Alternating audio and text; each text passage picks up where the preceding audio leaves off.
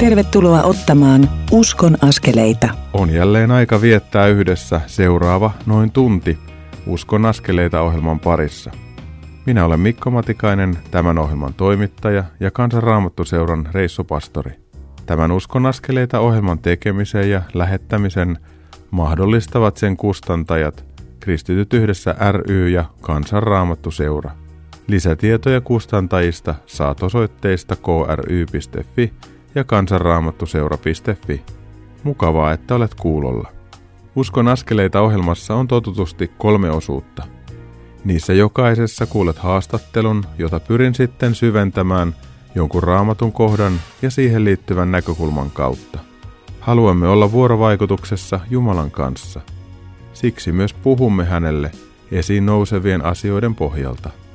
Ohjelmassa kuultavat musiikit pyrin valitsemaan niin, että ne tukevat käsiteltäviä asioita.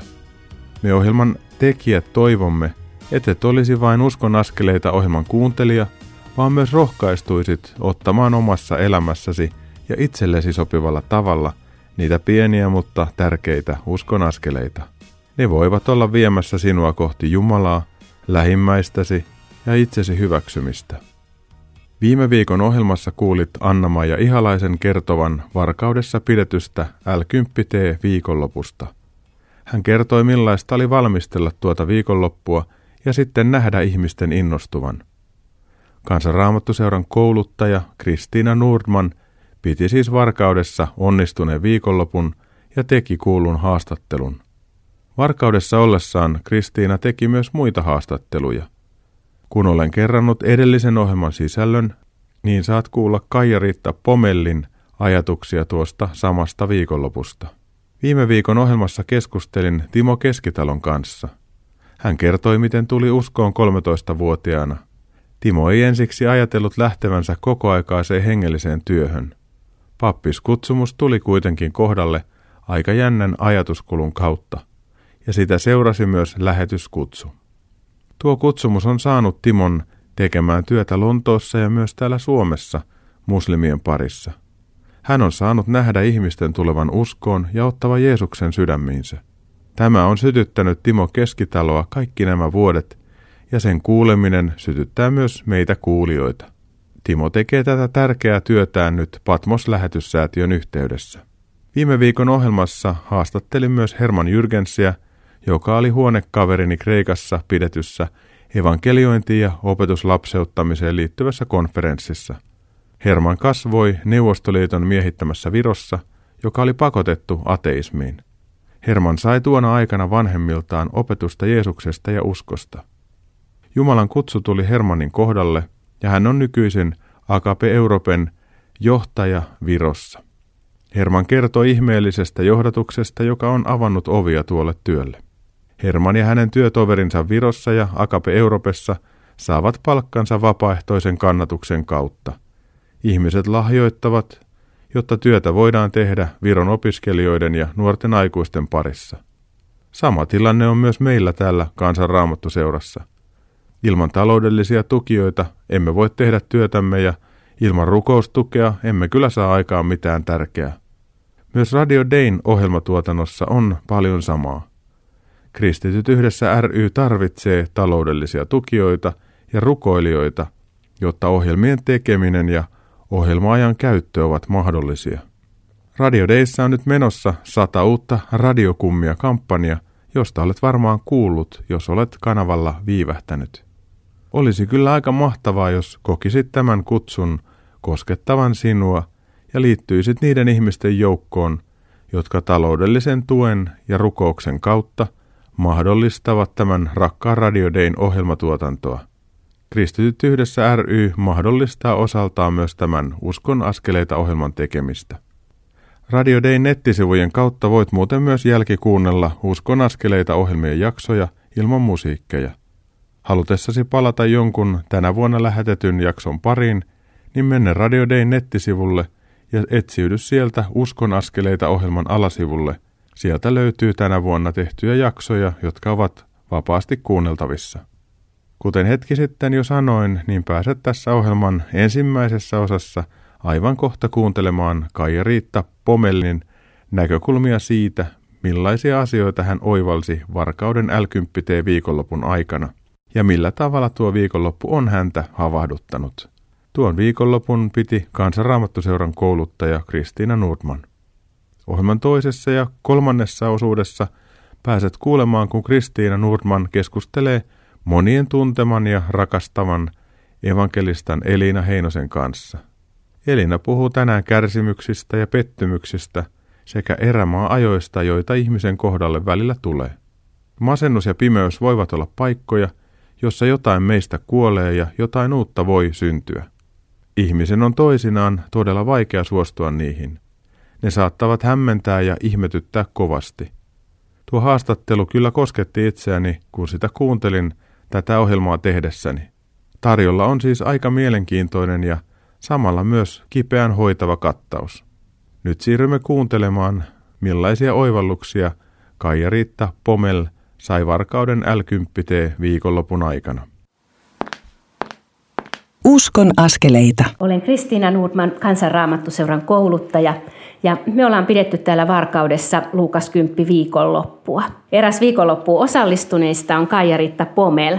Tervetuloa tähän haastatteluun. Kiitoksia. Mitä asioita sinulle tässä viikonlopussa oli erityisesti semmoisia, jotka sinua puhutteli?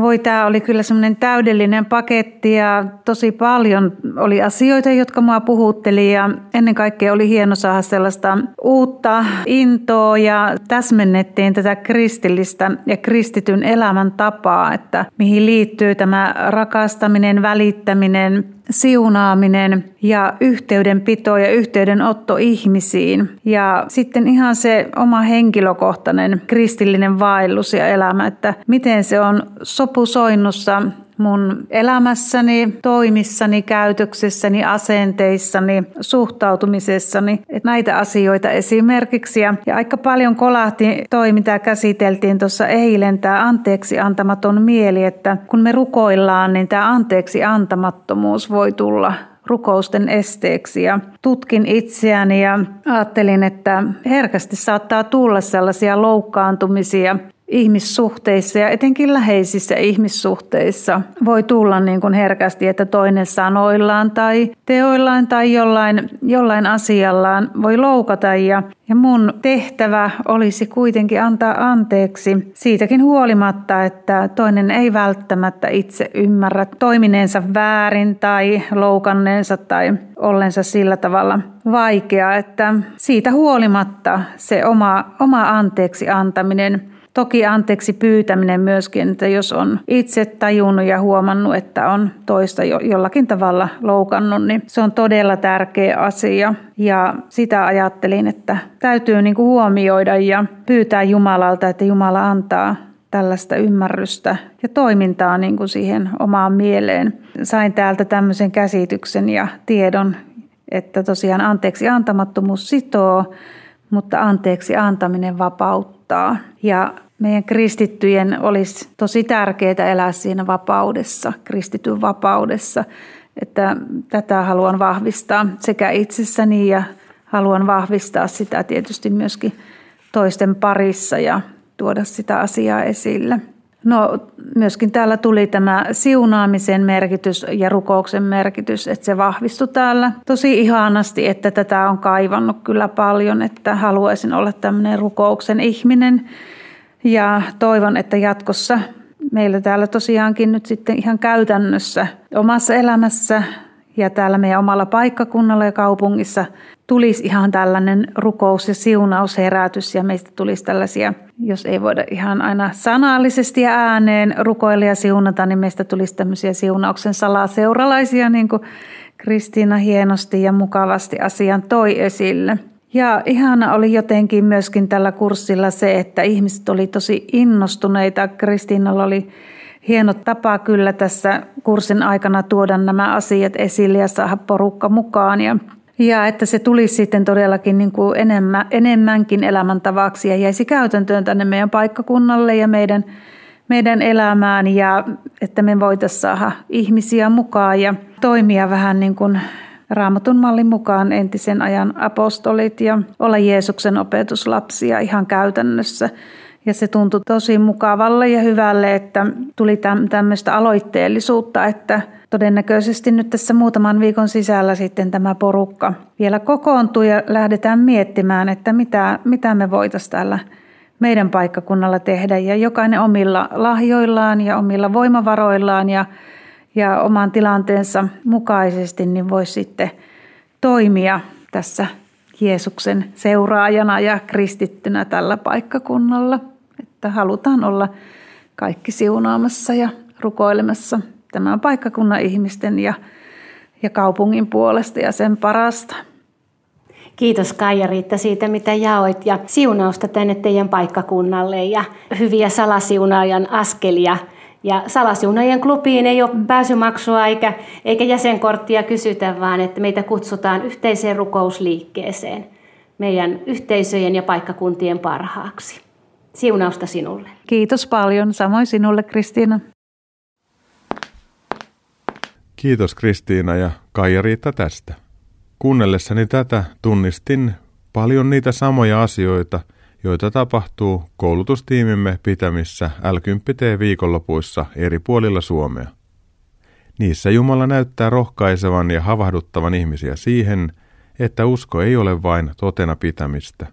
Siihen liittyvät myös käytännön elämä, asenteet ja teot. Ihmiset tajuavat, ettei heidän tarvitse olla sen parempia kuin he ovat.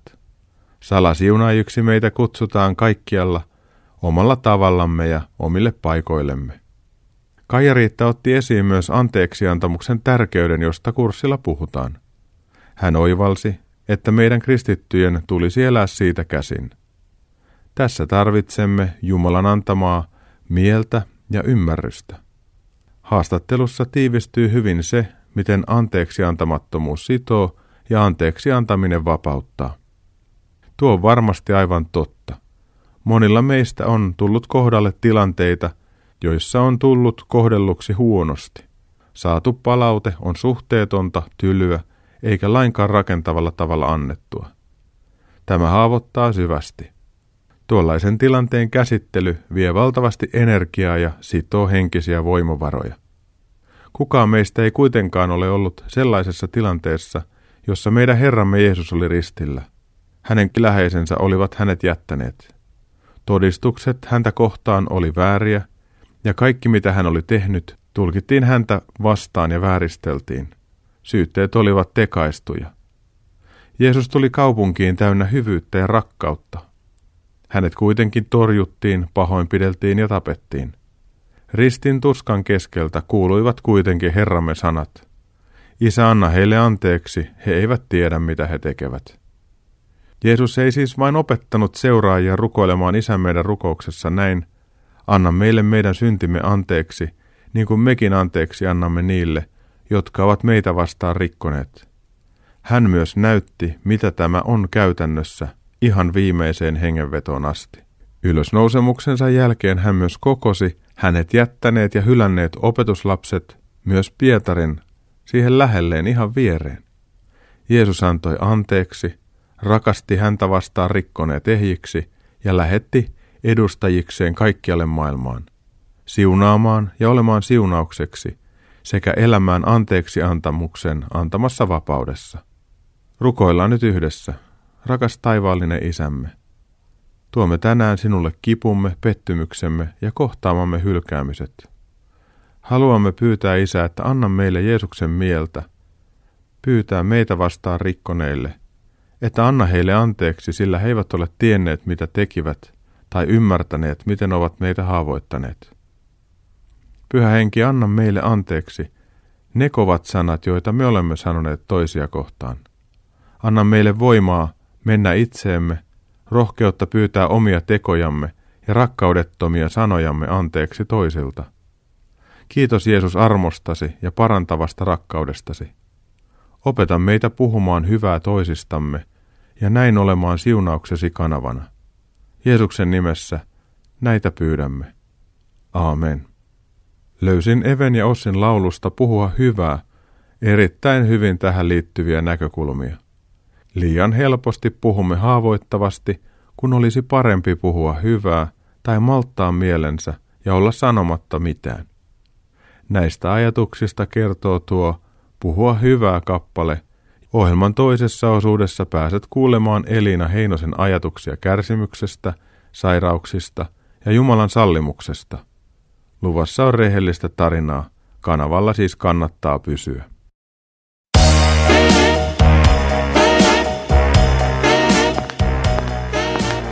Kuuntelet Uskon askeleita ohjelman tallennetta, joka ei tekijän oikeudellisista syistä sisällä ohjelmassa soitettua musiikkia. Nyt siirrymme ohjelman toisen osuuden pariin. Kuuntelet Uskon askeleita ohjelmaa, jonka tuottavat Kristityt yhdessä ry ja Kansanraamattu seura. Lisätietoa löydät osoitteista kry.fi ja kansanraamattuseura.fi. Tervetuloa kuuntelemaan Uskon askeleita ohjelman toista osuutta.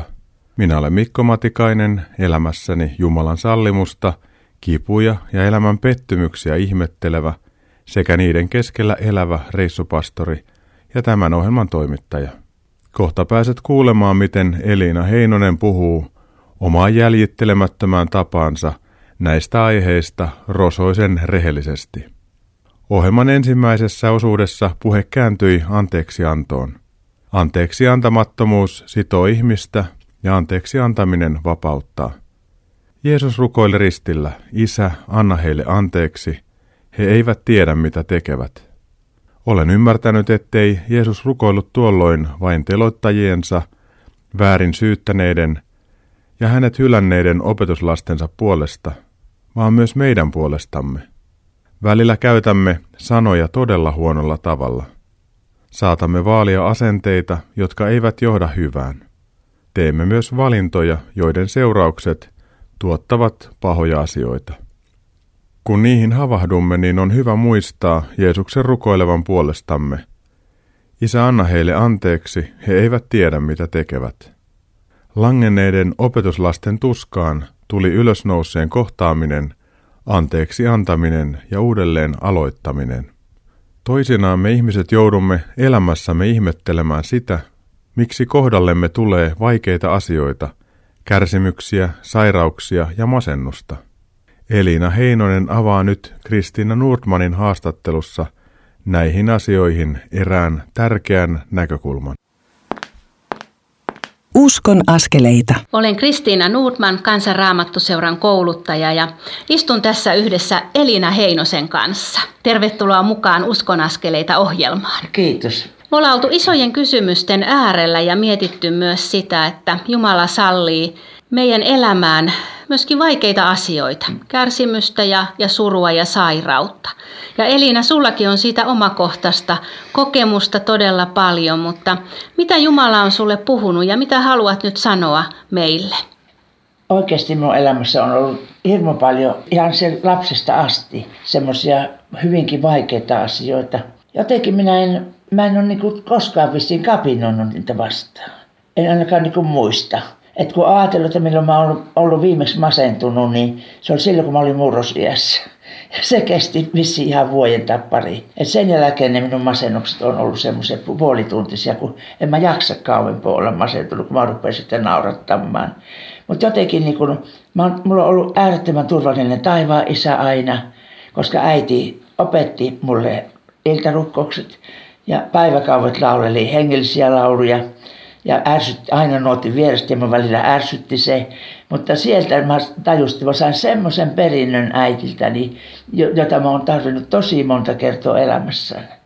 Että on ollut paljon vaikeuksia, on ollut tosi paljon, siis vaikeita sairauksia, ihan kroonisia, niin kuin on tälläkin hetkellä. Semmoinen imusolmukesyöpä, joka on oikein pahanlaatuinen, eikä mulle ole kovinkaan paljon elinaikoa luvattu.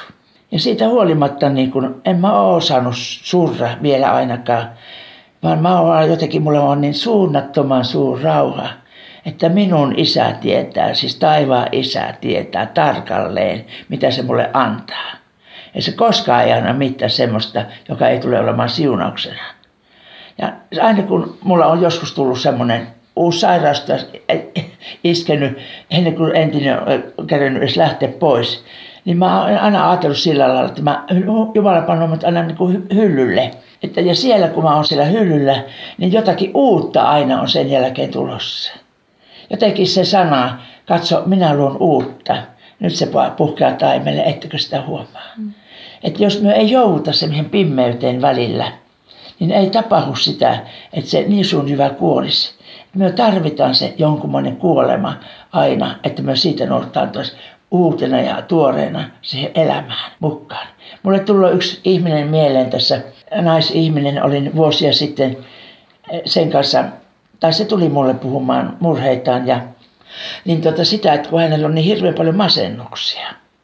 Ja tota, mä näin sitten semmoisen jännän näyn.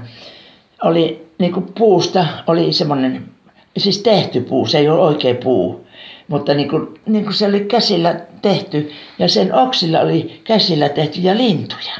Ja minä sitten sanoin sille, että tiedätkö sinä jotakin käsillä, jotakin tämmöistä. Niin sanoin, että joo, että kyllähän savesta tekee niin kuin lintuja ja enkeleitä ja muuta tämmöistä. Ja sitten niin kuin siihen tuli hänelle se semmoinen sana, että jos ei kävisi niin, että sinä et joutu sinne nisun hyvän tielle sinne pimmeyteen kuolemaan, niin Jumala ei voisi antaa sulle näitä uusia asioita ja aiheita ja mitä hän tekee. Esimerkiksi tässä minun seinällä on yksi hänen tekemässä tuo enkeli, ja tuota, jonka on saanut häntä lahjaksi. Ja tuota, niin, sen jälkeen, kun puheltiin sitä, että nimenomaan sen takia, että hän, hänen, hänen kauttaan Jumala voi luoda uutta, niin se tarvitsee näitä masennuksia. Ja se on niin nyt sen jälkeen sanonut monta kertaa mulle siitä, että, että tiedätkö, että kun mä oon oikein ruvennut odottamaan niitä masennuksia, koska aina huomaa, että jotakin uutta tulee. Mulla kanssa, vaikka on ollut miten vaikeita asioita, niin menisin sanoa, että niin kuin sairauksia, mutta on ollut vaikea avioliitto, paitsi että se on nyt maailman niin toiminut ukko ja kaikkea muuta. Niin jotenkin tuntuu, että mä en ole osannut kuin kiittää niistäkin. Että myös minun synnit, niin Jumala on muuttanut siunauksessa muita varten. Että monet kerrat joku tullut sanomaan mulle, että sulle minä uskallan tulla puhumaan, kun sä oot niin syntinen. Ja mä kiitos, kiitos Herra, että mä oon niin syntinen, että tuo Herkinkin uskaltaa tulla puhumaan. Että mä kiitän siitä kanssa, että on niin syntinen. Ja siitä, että kun se ei ole taivaan isä muistanut antaa mulle sitä itsesuojeluvaistoa, niin että mä oon niin lähinnä levällään ihmisten eessä.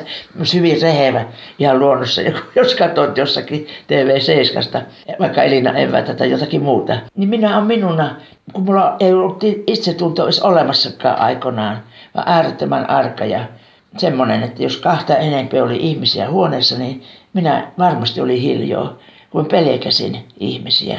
Ja nyt sitten, kun Jumala on sitten vapauttanut sitä esiintymispelosta sun muusta ja on antanut Herralle niin kuin vapaat käit, että tie minusta minut. Mm. Ja 40 vuotta uskossa on ollut ja nyt pitkään on ollut jo semmoista se elämä, että, että mä tunnen oikein sisään, että mulla on hyvin terve itsetunto. Minusta se ei ole niin kuin vieralla lailla, eikä niin missään nimessä ainakaan itse rakkautta, eikä semmoista, vaan itse tunto. Että Jumalan kanssa minä pystyn mihin tahansa Jumala haluaa minun pystyvän. Ja toinen se, että minä olen minuna, minä olen maailman paras minä. Niin kuin Herra haluaa, että sinäkin olisi se maailman paras sinä. Ja siihen kuuluu myös, myös tämä risti ja nämä kärsimykset. Että jos meillä olisi hirmu helppo elämä, mihin myös silloin tarvitaan Jeesusta. Mutta just sitten kun tullaan hätää ja tuska ja kipu ja kaikkea tämmöistä, niin silloin meille kelepoo se Jumalan antama apu ja armo. Et sitten me tajutaan se, että oikeasti, että minäkin tarvitsen sitä syntien anteeksi antejo. Että kun ne painaa ne synnit, että mitä kaikkea minä olen kerennyt tekemään. Ja tien edelleen siihen asti, kun taivaaseen mä. Mm. Ja siellä vasta on kerran ehjä ihminen, joka ylistää tietä Kristuksen. Just tämä, että mulla on ollut tämä elämän koulu ihan lapsesta asti semmoista, paljon semmoista hyvin suuria kipuja ja koettelmuksia ja ahistusta, monenlaista. Mutta kuitenkin niin tuntuu, että siinä, mä olen 77-vuotias nyt, niin tänä aikana niin Jumala on koko ajan ollut, että mitään ei ole tapahtunut sattumalta, ei hyvää eikä pahoa, vaan kaikilla on ollut joku tarkoitus. Että on täysin varma myös siitä, että kaikki synnitkin Jumala muuttaa siunaukseksi jos me jätetään ne hänen käsissä. Ja mulle on ollut tärkeämys yksi raamatun kohta hyvin, hyvin kauan jo, jossa sanotaan, minä annan sinulle, sinulle aarteet pimeän peitosta ja kalleudet kätköistänsä, että tietäisit, että minä sinua rakastan. Mm. Että aarteet pimeän peitosta, tietääksesi, että minä olen Herra, sinun Jumalasi. Se aarteet pimeän peitosta. Ne ei löydy ne aarteet muulla kuin se, että mä lähden sille nisun hyvän tielle uudelleen ja uudelleen kuolemaan. Että siinä jotakin uutta kypsyy ja sitten se puhkee kukkaan. Ensin taimelle ja sitten kukkaan. Ja toivon mukaan myös tuottaa paljon hedelmää Herralle. Mm. Tämä nyt mulla ensimmäisenä nousee mieleen, mitä mä ajattelin. Lämmin kiitos tästä Eliina ja Kristiina. Elinan näkökulmat sairastamiseen, kärsimykseen ja pimeyteen ovat melkoisia. Hänen kokemuksensa mukaan pimeät ajat ja masennus valmistavat uuteen ja mahdollistavat uusien asioiden syntymisen. Hän ottaa ne kaikki Jumalan kädestä. Pimeys ja masennus johdattavat meitä nisunjyvän tielle. Tielle, jolla Jumala luo uutta. Kun tuo vehnäjyvä kuolee, niin se myös itää ja alkaa kasvaa uutta elämää, moninkertaista elämää. Ihailen Elinan luottamusta siihen, ettei mitään tapahdu Jumalan sallimatta. Kaikilla asioilla on jokin tarkoitus, kohtaamallamme hyvällä ja pahalla. Tähän liittyen Elina siteerasi Jesajan kirjan luvun 43 ja 19. Katso, minä luon uutta, nyt se puhkeaa esiin. Ettekö huomaa? Minä teen tiet autiomaahan ja joet kuivuuden keskelle. Uuden luomiseen näyttää liittyvän toisinaan vanhojen asioiden kuoleminen, sitten uudelle taimelle tulee tilaa ja taimi puhkeaa kukkaan. Kukan lakastuttua hedelmäpuuhun kasvaa hedelmäpuun hedelmä, joka kantaa jälleen mukanaan siementä, uuden elämän alkua. Siinäkin tapahtuu uuden luomista, pimeyden ja nahistumisen keskellä.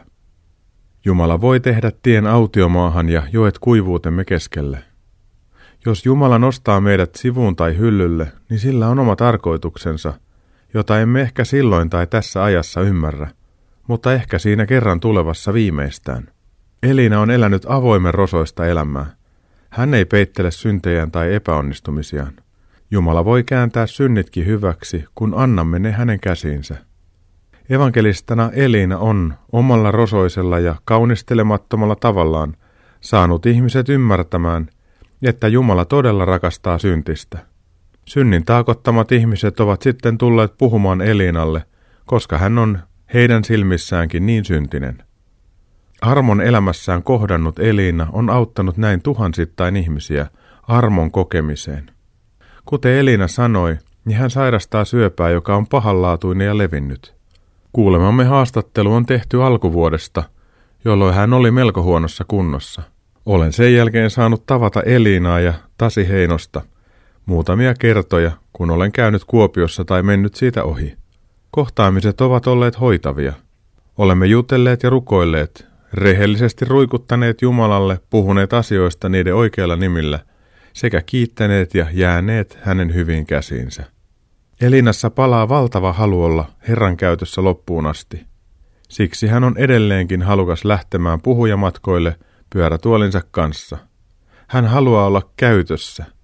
Hän siteeraa mielellään Jesajan kirjan luvun 45 jaetta kolme. Minä annan sinulle aarteet pimeän peitosta, kalleudet kätköistänsä, tietääksesi, että minä Herra, olen se, joka sinut nimeltä kutsuin, minä Israelin Jumala. Rukoillaan yhdessä. Isä, sinun käsisi jäämme sairauksiemme ja pelkojemme kanssa. Kun tiemme vie pimeään, niin anna meille sinun rauhaasi ja luottamustasi siihen, että olet vierellämme ja tuet meitä. Anna meille luottamusta siihen, että sallit meille pimeitä aikoja, luodaksesi meissä uutta ja vetääksesi meidät lähellesi. Anna meille pimeyden aikojen kautta aarteitasi ja kalleuksiasi, jotta oppisimme tuntemaan sinut isämme yhä paremmin. Isä, sinä olet savevalaja, ja me olemme savea sinun kädessäsi. Muovaa meitä tahtomallasi tavalla, ja tee niin kuin hyväksi näet. Tätä pyydämme Jeesuksen nimessä. Aamen. Elina on kohdannut paljon pimeyttä ja sairautta. Samalla hän on ammentanut Jumalan aarteita ja kalleuksia pimeyden keskeltä. Ehkä pimeyttä ja kärsimyksiä ei tarvitsisikaan pelätä niin paljon, sillä niissä saattaa piillä aarteita ja kalleuksia, joiden kautta opimme tuntemaan Jumalaa syvemmällä tavalla. Kärsimykseen suostuminen tai sen kohtaaminen eivät ole helppoja asioita. Siitä Eliina puhuu tämänkertaisen Uskon askeleita ohjelman kolmannessa osuudessa. Sitä ennen kuuntelemme nyt Petri Kososen laulamana kappaleen Halleluja tunnet sydämeni. Pysy siis kanavalla, kun Uskon askeleita ohjelma kohta jatkuu.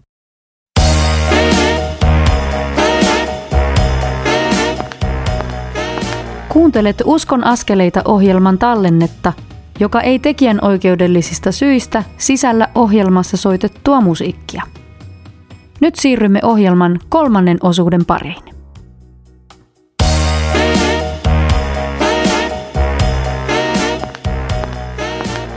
Uskon askeleita. Tervetuloa Uskon askeleita ohjelman kolmannen osuuden pariin. Minä olen Mikko Matikainen, Jumalan sallimia asioita elämässäni ihmettelevä kansanraamattuseuran reissupastori ja tämän ohjelman toimittaja.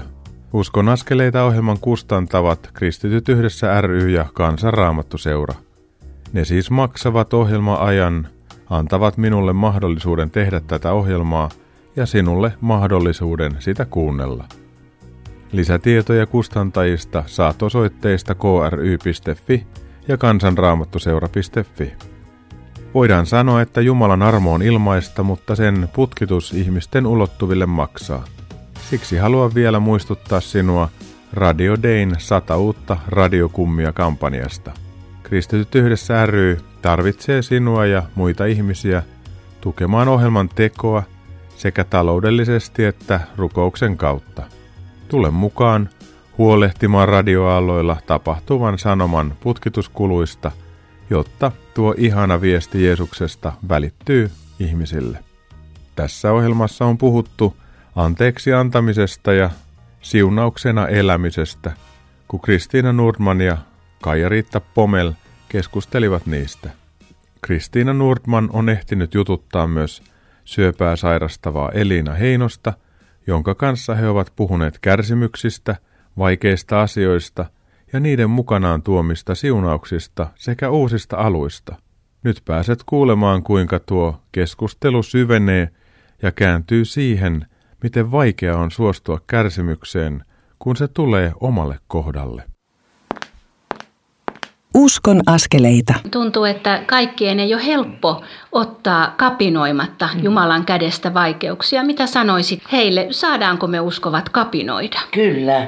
Tota, Jopin kirja on sen takia just laitettu raamattuun, siis meidän uskovien ihmisen takia, kun me on yritettävä olla niin reippaita, että kun on vaikeaa, niin kun on uskossa, niin kuuluu vain jaksoa ja hyväksyä ja ymmärtää ja vaieta Jumalan eessä. Ja kuitenkin Job opettaa minusta niin hirmuisen hyvin siitä just, että silloinkin ei Jumala oota, että me ollaan reippaita tyttöjä ja poikia, vaan että me ollaan aitoja ja rehellisiä. Että jos luet Jopin kirjoja, kun luet, toivoisin, että lukisit sen ihan tarkkaan, koska se on niin äärettömän hoitava ja louttava. Job oli Jumalan tahon mukainen mies ja, ja tuota, eli Jumalan tahon mukaan. Sen sanon tässä vielä ennen kuin rupean muuta kertomaan sitä, että kun saatana meni Jumalan luokse ja halusi niin kuin kiusata Jopia, niin se joutui Jumalalta pyytämään siihen luvan. Ja sen jälkeen, ja sitten Jumala pani selvät rajat, mihinkä asti sinä saat mennä, mutta ei yhtään pitemmälle. Siis saatana on se, se likaisen työntekijä tavallaan, Jumalan luvalla. Mutta se ei pysty ylittämään sitä rajoa, mikä Jumala on siihen pannut. Siis myös sinun tuskalle Jumala pannoo rajan. Muista, että silloin kun sulle tulee se tuska, niin Jeesus tulee jo sen tuskan mukana. Että sä et ole hetkeäkään yksin, etkä sinä oot sillä lailla saatanan riepoteltavissa, vaan Jeesus on siinä mukana koko ajan, hoitamassa, ottamassa vähän, silittämässä vähän olokapjältä tai ottamasta käistä. Että sä et ole yksin. Ja sitten siitä kapinasta. Siellä on minusta niin äärettömän herkullisia kohtia, että kun Job oli alussa ihan reipas ja tälle ja kyllä tästä selvitään. Mutta kun kaikki siltä vietiin, omaisuus ja lapset ja lapsenlapset ja kaikki. Että sillä on tosi vaikeaa ollut taatusti. Ja sitten oli näitä ystäviä, jotka tuli mukaan niin lohuttamaan sitä. Et en, viikon ne itki Jopin kanssa ja sitten kun viikko oli mennyt, niin sitten rupesi sitä syyttämään. Että kun itselläs on vaikeaa, niin, niin tota, että muita sinä kyllä olet lohuttanut, mutta itselläs on vaikeaa, niin etkä sä hetkeäkään. Ja Job itse tiesi, että hän ei ole tehnyt mitään semmoista syntiä, siis jota niin kuin.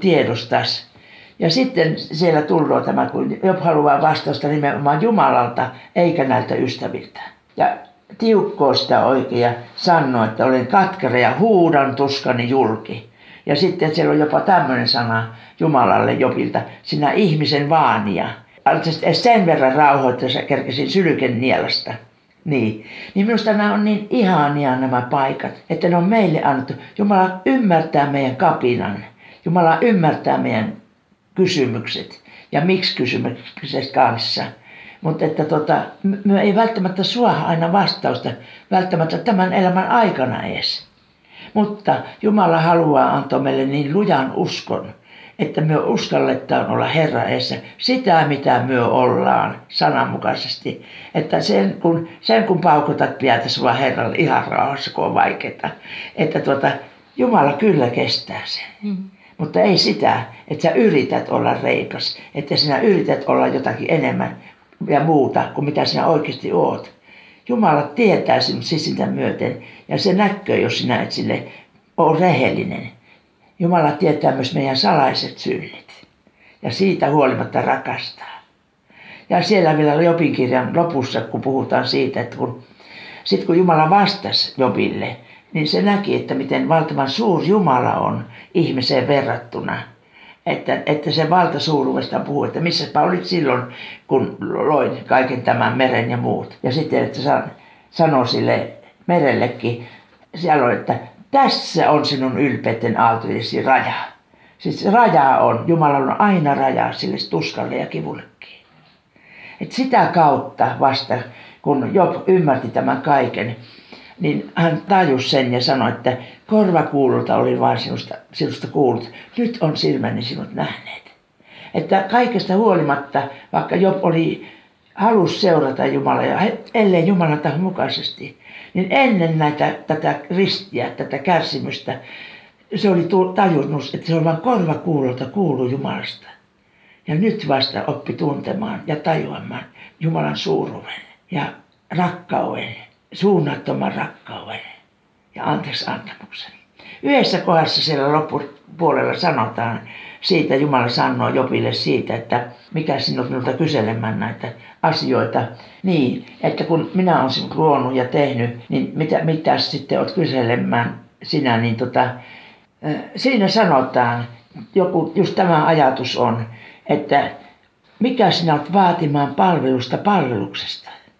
Eikö kaikki taivaan alla ole minun? Että minusta tämä on niin inhimillinen ajatus, että kun minä olen kiltti tyttö ja palvelen Herroa, käyn joka pyhä kirkossa ja muistan kaikkia sukulaisia rukkouksissa ja ystäviä, niin Jumala hyväksyy minut sen takia. Että jos minä olen kunnolla, niin Jumala pitää antaa mulle hyviä lahjoja ja rakastaa, rakastaa minua älyttömän paljon. Enemmän kuin kukaan ikänä voi rakastaa, rakastaa Jumala sinua kanssa. Mutta ei meillä ole minkäänlaista oikeutta vaatia Jumalalta palvelusta palveluksesta. Kaikki taivaan alla on Herran. Vaan myös saadaan vaan kiittää, vaikkei ymmärretäkään. Silloinkin kiitetään. Ja itse olen ainakin omassa elämässä nähnyt sen, että kaikki, mitä on ikinä tähän mennessä tapahtunut, kaikki on semmoista, josta mä syvemmästä kiitän Herraa koska ne on ollut niin suurena siunauksena minulle ja monille minun läheisille. Ja toivottavasti sinullekin, joka nyt kuuntelet tätä. Kiitos Elina Heinonen näistä rohkaisevista sanoista. Siunausta Kiitos. sinulle ja perhekunnallesi. Kiitos ja samoin sulle ja sulle, joka olet kuuntelemassa. Ota nyt vastaan Herralta se siunaus, mitä Herra sulle nyt haluaa antaa. Kiitos Herra siitä, että sä näet sen ihmisen, joka kuuntelee tätä Kiitos siitä, että sä tulet hyvin lähelle. Jeesus, Jeesus on ihan lähellä sinua. Ja hänellä ei ole mitään muuta kuin rakkautta sinua kohtaan. Ei ole minkäänlaista vihoa, ei kaunoa. On vain syvä anteeksi antamus ja halu, että sä tulet vain lähemmän Jeesusta. Että se suru, mikä sinun sydämessäsi on, muuttuu iloksi, kun sinä tajuat, että sä olet äärettömän rakas ja arvokas Herralle. Sinut hän haluaa omakseen tällä hetkellä. Sinä saat nyt sanoa minun mukana, Herra, tässä minä olen. Kiitos, että piet minustakin huolen. Ja minä näen nyt ihmisen, jolla kyynel vuotaa silmistä. Sinun joka ainut kyynelkin on taivaassa. Ne on siellä rukkousmaljassa. Ne kyynelet on rukkouksissa, rukkouksia. Ja sinä vastaat niihin rukkouksiin silloin, kun sinun hetkesi, sinun aikas. Just oikea aika. Ja se malja rupeaa läikkymään yli ja rukkousvastaus tulloo. Usko siihen, mitä Herralta pyydät. Usko on luja luottamus siihen, mitä toivotaan. Ojentautuminen sen mukaan, mikä ei näy. Ja siihen Herran rauhaan, siihen Jeesuksen sylliin, jossa sinua rakastetaan aidosti, todellisesti, iankaikkisesti. Ja sillä me ollaan menossa iankaikkisesta iankaikkiseen Jumalan luokse, jossa ei ole ennen syntiä, ei kyyneleitä, ei itkua, ei mitään. Ei mitään pahoa, ei muuta kuin valo, kirkkaus ja rauha. Sen, sen Herran käsiin minä haluan sinut jättää nyt tällä hetkellä. Ota siunaus vastaan. Amen. Amen. Kiitos Elina hoitavista sanoistasi ja näkökulmista, joita avasit Jobin kirjan äärellä. On todella tärkeää tietää, että me saamme valittaa Jumalalle omia kipujamme ja purnata niitä hänelle. Jobin elämä oli ihan kauheaa, kun häneltä vietiin kaikki. Kun Job kuuli kamalia uutisia toisensa jälkeen ja kuuli kaikkien lastensa kuolleen, talon sorruttua, hän sanoi, Alastomana minä tulin äitini kohdusta, alastomana palaan täältä. Herra antoi, Herra otti, kiitetty olkoon Herran nimi. Näin hän jäi Jumalan käsiin. Kirjan lopulla hän sitten saa kohdata Jumalan. Eliinan opetusta kuunnellessani mieleeni nousi Lutterin opetus perkeleestä. Luther antoi ymmärtää, että perkele on Jumalan perkele, Jumalan kahlekoira. Hän ei pääse runtelemaan ihmistä yli sen, mihin Jumala rajan asettaa, yli sen, mihin kettinki yltää. Se ei siis pääse kulkemaan kettinkiään pidemmälle, kuten ei vahtikoirakaan pääse, joka on lukittu kettingin avulla johonkin tolppaan. Molemmilla on rajattu alue, joilla se voi hallita ja vartioida.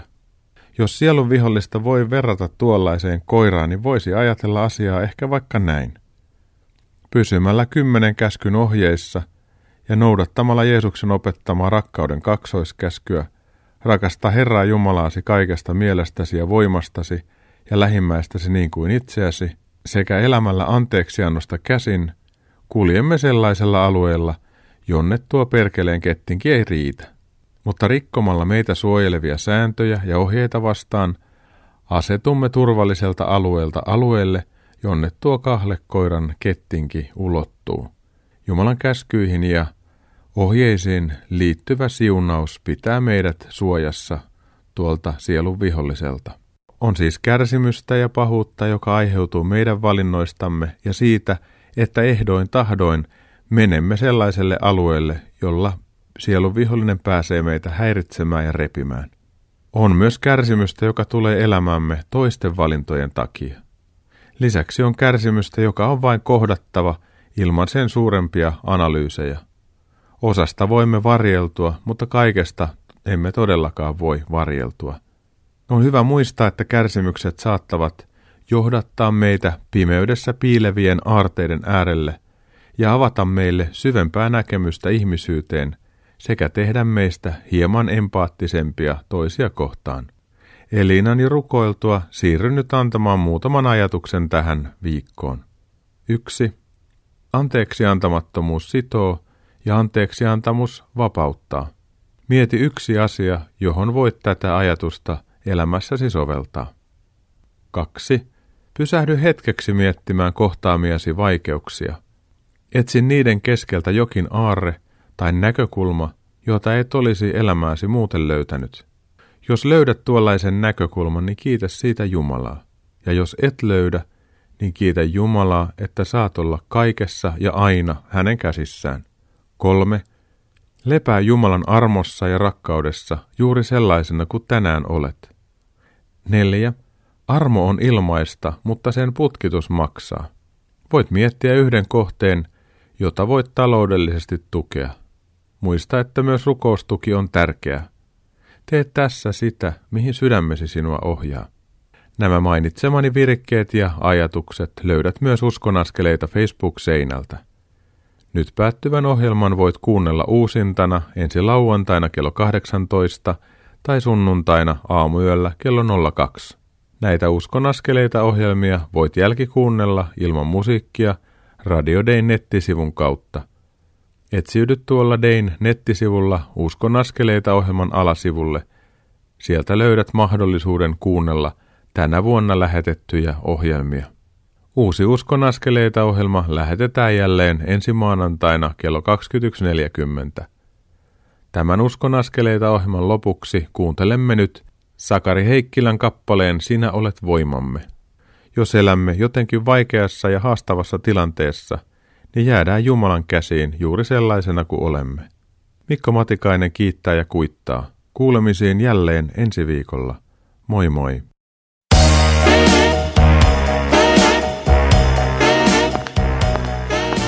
Kuuntelit juuri Uskon askeleita ohjelman tallenteen. Tekijän oikeudellisista syistä tämä tallenne ei sisällä ohjelman lopuksi soitettua musiikkia. Kiitos, että kuuntelit. Siunattua päivää ja hyviä uskon askeleita.